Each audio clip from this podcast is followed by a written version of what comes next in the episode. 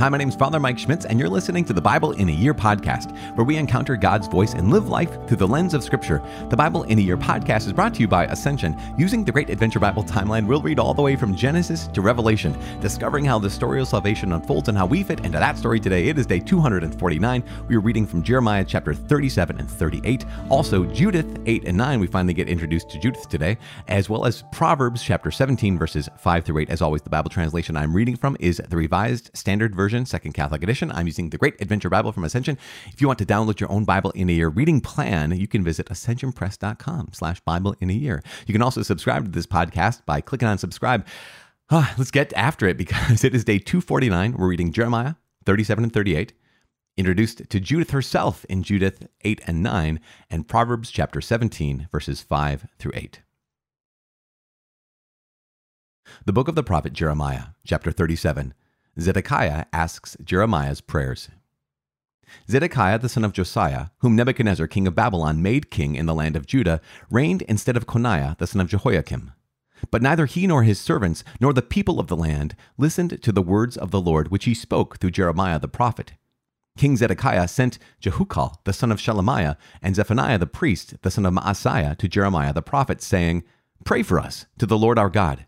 Now Jeremiah was still going in and out among the people, for he had not yet been put in prison.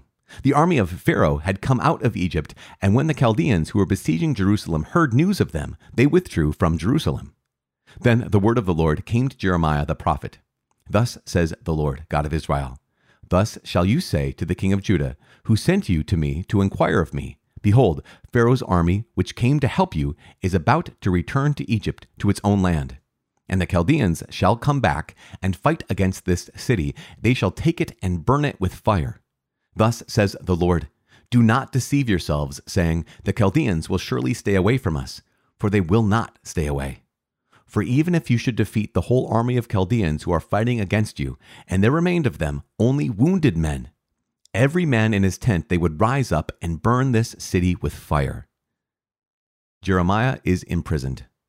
Now, when the Chaldean army had withdrawn from Jerusalem at the approach of Pharaoh's army, Jeremiah set out from Jerusalem to go to the land of Benjamin to receive his portion there among the people.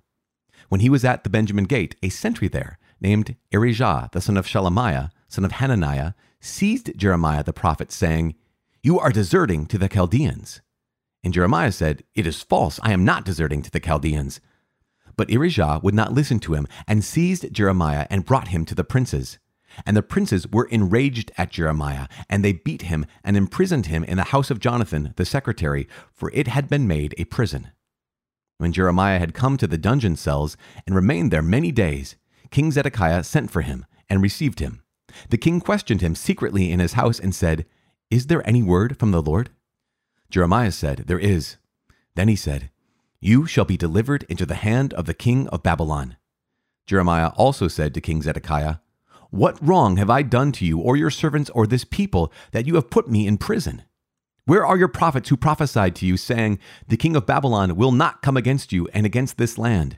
Now here I beg you, O my lord the king, let my humble plea come before you, and do not send me back to the house of Jonathan the secretary, lest I die there. So King Zedekiah gave orders, and they committed Jeremiah to the court of the guard and a loaf of bread was given him daily from the baker's street, until all the bread of the city was gone. So Jeremiah remained in the court of the guard. Chapter 38 Jeremiah in the cistern.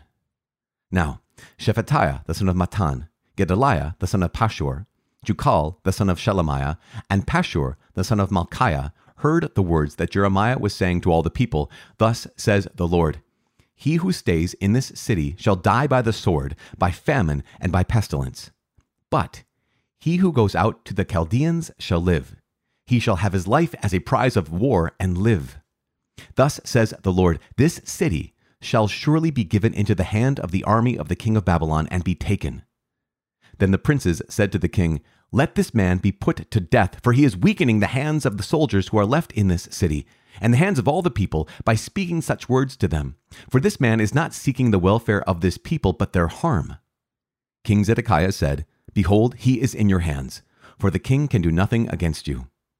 So they took Jeremiah and cast him into the cistern of Malchiah, the king's son, which was in the court of the guard, letting Jeremiah down by ropes. And there was no water in the cistern, but only mire, and Jeremiah sank in the mire. Ebedmelech rescues Jeremiah. When Ebedmelech the Ethiopian, a eunuch, who was in the king's house, heard that they had put Jeremiah into the cistern, the king was sitting in the Benjamin gate. Ebedmelech went from the king's house and said to the king, My lord the king, these men have done evil in all that they did to Jeremiah the prophet by casting him into the cistern, and he will die there of hunger, for there is no bread left in the city. Then the king commanded Ebedmelech the Ethiopian, Take three men with you from here, and lift Jeremiah the prophet out of the cistern before he dies. So Ebedmelech took the men with him, and went to the house of the king, to a wardrobe of the storehouse, and took from there old rags and worn out clothes, which he let down to Jeremiah in the cistern by ropes. Then Ebedmelech the Ethiopian said to Jeremiah, Put the rags and clothes between your armpits and the ropes. Jeremiah did so. Then they drew Jeremiah up with ropes and lifted him out of the cistern. And Jeremiah remained in the court of the guard. King Zedekiah sent for Jeremiah the prophet and received him at the third entrance of the temple of the Lord. The king said to Jeremiah, I will ask you a question. Hide nothing from me. Jeremiah said to Zedekiah, If I tell you, will you not be sure to put me to death? And if I give you counsel, you will not listen to me. Then King Zedekiah swore secretly to Jeremiah, As the Lord lives, who made our souls, I will not put you to death or deliver you into the hand of these men who seek your life. Then Jeremiah said to Zedekiah, Thus says the Lord, the God of hosts, the God of Israel If you will surrender to the princes of the king of Babylon, then your life shall be spared, and this city shall not be burned with fire, and you and your house shall live. But if you do not surrender to the princes of the king of Babylon, then this city shall be given into the hand of the Chaldeans, and they shall burn it with fire, and you shall not escape from their hand. King Zedekiah said to Jeremiah, I am afraid of the Jews who have deserted to the Chaldeans, lest I be handed over to them and they abuse me. Jeremiah said, You shall not be given to them. Obey now the voice of the Lord in what I say to you, and it shall be well with you, and your life shall be spared. But if you refuse to surrender, this is the vision which the Lord has shown to me. Behold, all the women left in the house of the king of Judah were being led out to the princes of the king of Babylon and were saying, Your trusted friends have deceived you and prevailed against you. Now that your feet are sunk in the mire, they turn away from you. All your wives and your sons shall be led out to the Chaldeans, and you yourself shall not escape from their hand, but shall be seized by the king of Babylon, and this city shall be burned with fire. Then Zedekiah said to Jeremiah, let no one know of these words, and you shall not die. If the princes hear that I have spoken with you and come to you and say to you, Tell us what you said to the king, and what the king said to you, hide nothing from us, and we will not put you to death, then you shall say to them, I made a humble plea to the king that he would not send me back to the house of Jonathan to die there. Then all the princes came to Jeremiah and asked him, and he answered them as the king had instructed him. So they left off speaking with him, for the conversation had not been overheard and Jeremiah remained in the court of the guard until the day that Jerusalem was taken. The Book of Judith, chapter 8. The character of Judith. At that time, Judith heard about these things. She was the daughter of Merari, the son of Ox, son of Joseph, son of Aziel, son of Elkiah, son of Ananias, son of Gideon, son of Rephaim, son of Ahitub, son of Elijah, son of Hilkiah, son of Eliab, son of Nathaniel, son of Salamiel, son of Sarasadai, son of Israel. Her husband, Manasseh, who belonged to her tribe and family, had died during the barley harvest. For as he stood overseeing the men who were binding sheaves in the field, he was overcome by the burning heat, and took to his bed, and died in Bethulia his city. So they buried him with his fathers in the field between Dothan and Balamon. Judith had lived at home as a widow for three years and four months. She set up a tent for herself on the roof of her house and belted sackcloth about her loins and wore the garments of her widowhood. She fasted all the days of her widowhood except the day before the Sabbath and the Sabbath itself, the day before the new moon and the day of the new moon, and the feasts and days of rejoicing of the house of Israel. She was beautiful in appearance and had a very lovely face. She was prudent of heart, discerning in judgment, and quite virtuous. Her husband Manasseh, the son of Joseph, the son of Ahitub, the son of Melchis, the son of Eliab, the son of Nathaniel, the son of Sarasadai, the son of Simeon, had left her gold and silver, and men and women slaves, and cattle and fields, and she maintained this estate. No one spoke ill of her, for she feared God with great devotion. Judith rebukes the elders. When Judith heard the wicked words spoken by the people against the ruler because they were faint for lack of water, and when she heard all that Uzziah said to them, and how he promised them under oath to surrender the city to the Assyrians after five days, she sent her maid, who was in charge of all she possessed, to summon Chabris and Charmis, the elders of her city. They came to her, and she said to them, Listen to me, rulers of the people of Bethulia. What you have said to the people today is not right. You have even sworn and pronounced this oath between God and you, promising to surrender the city to our enemies unless the Lord turns and helps us within so many days. Who are you that have put God to the test this day and are setting yourselves up in the place of God among the sons of men? You are putting the Lord Almighty to the test, but you will never know anything. You cannot plumb the depths of the human heart, nor find out what a man is thinking. How do you expect to search out God who made all these things and find out his mind or comprehend his thought?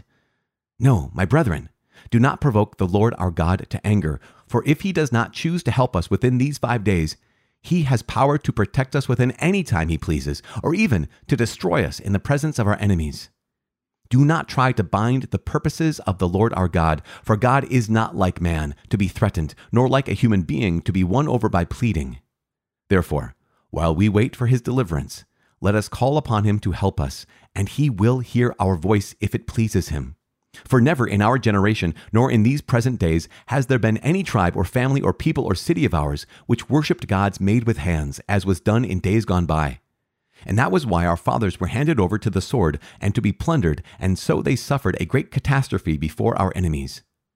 But we know no other God but Him, and therefore we hope that He will not disdain us or any of our nation. For if we are captured, all Judea will be captured, and our sanctuary will be plundered and he will exact of us the penalty for its desecration. And the slaughter of our brethren, and the captivity of the land, and the desolation of our inheritance, all this he will bring upon our heads among the Gentiles, wherever we serve as slaves, and we shall be an offense and a reproach in the eyes of those who acquire us. For our slavery will not bring us into favor, but the Lord our God will turn it to dishonor. Now, therefore, brethren, let us set an example to our brethren, for their lives depend upon us, and the sanctuary, and the temple, and the altar rest upon us. In spite of everything, let us give thanks to the Lord our God, who is putting us to the test as he did our forefathers.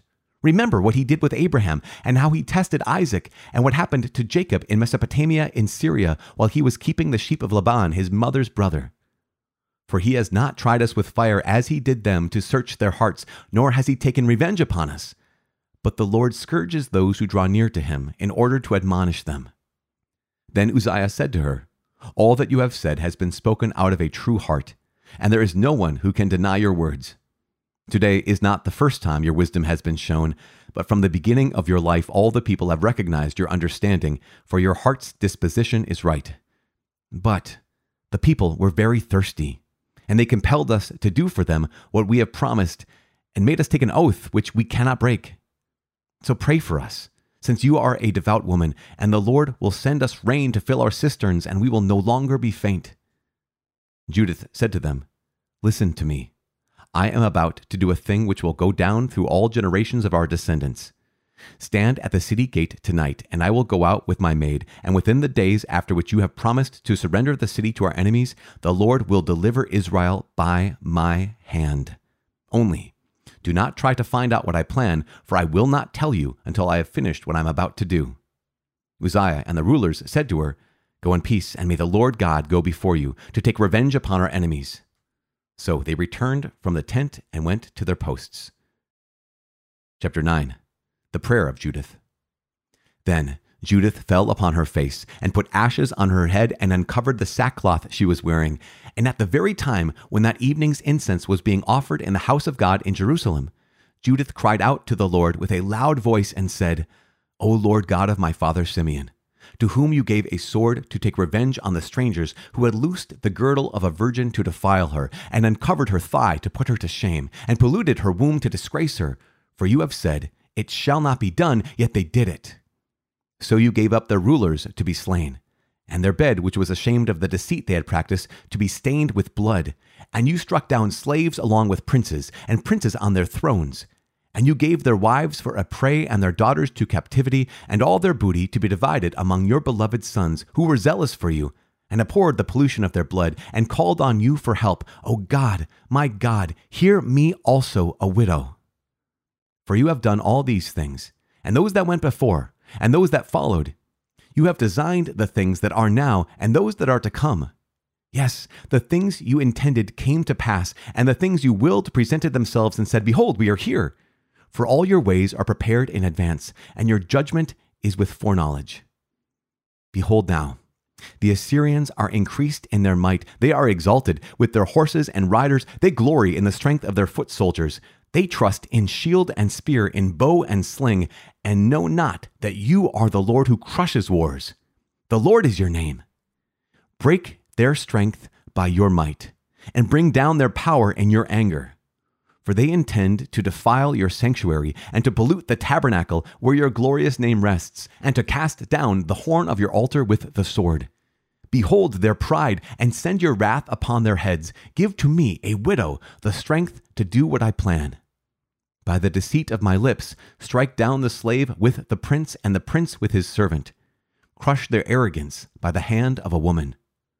For your power depends not upon numbers, nor your might upon men of strength for you are God of the lowly, helper of the oppressed, upholder of the weak, protector of the forlorn, savior of those without hope. Hear, oh, hear me, God of my father, God of the inheritance of Israel, Lord of heaven and earth, creator of the waters, king of all your creation, hear my prayer. Make my deceitful words to be their wound and stripe. For they have planned cruel things against your covenant and against your consecrated house and against the top of Zion, and against the house possessed by your children, and cause your whole nation and every tribe to know and understand that you are God, the God of all power and might, and that there is no other who protects the people of Israel but you alone.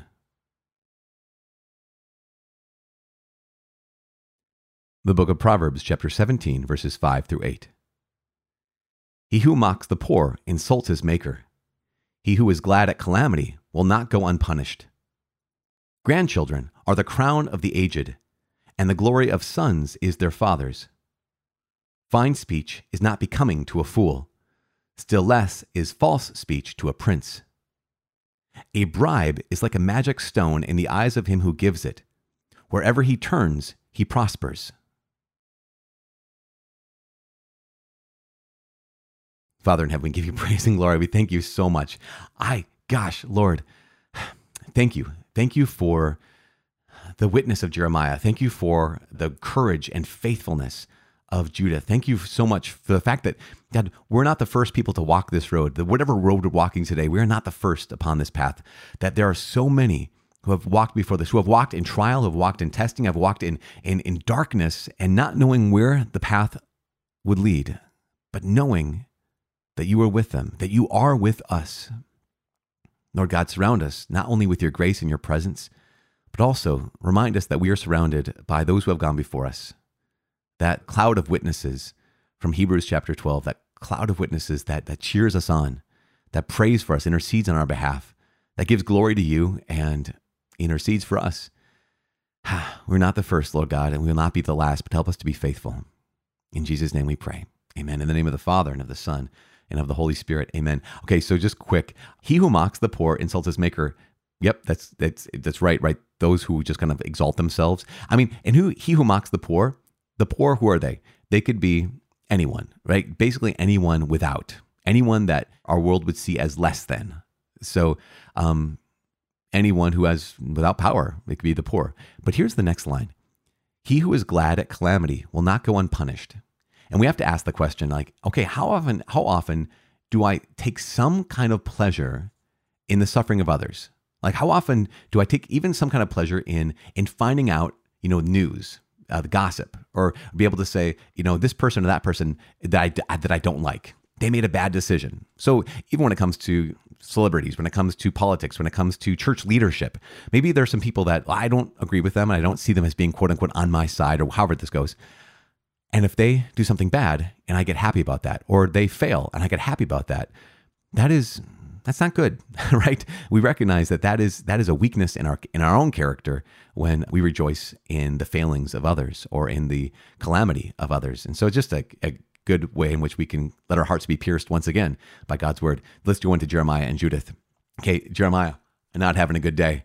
Jeremiah, we, we jumped back up to King Zedekiah, right? We, I think yesterday we were with King Jehoiakim and uh, Jehoiakim, and now we're back with Zedekiah. Remember, Zedekiah was placed on the throne by Nebuchadnezzar, that he uh, is kind of a puppet king, essentially. And what happens is he comes to Jeremiah and says, Hey, tell me. I, I, won't say anything, but what's going on? Like, what do I need to know? And Jeremiah tells him the same thing he's been telling him this entire time that you need to surrender to the king of Babylon, and Jerusalem will continue to stand, and the people will be saved, and God will ultimately win.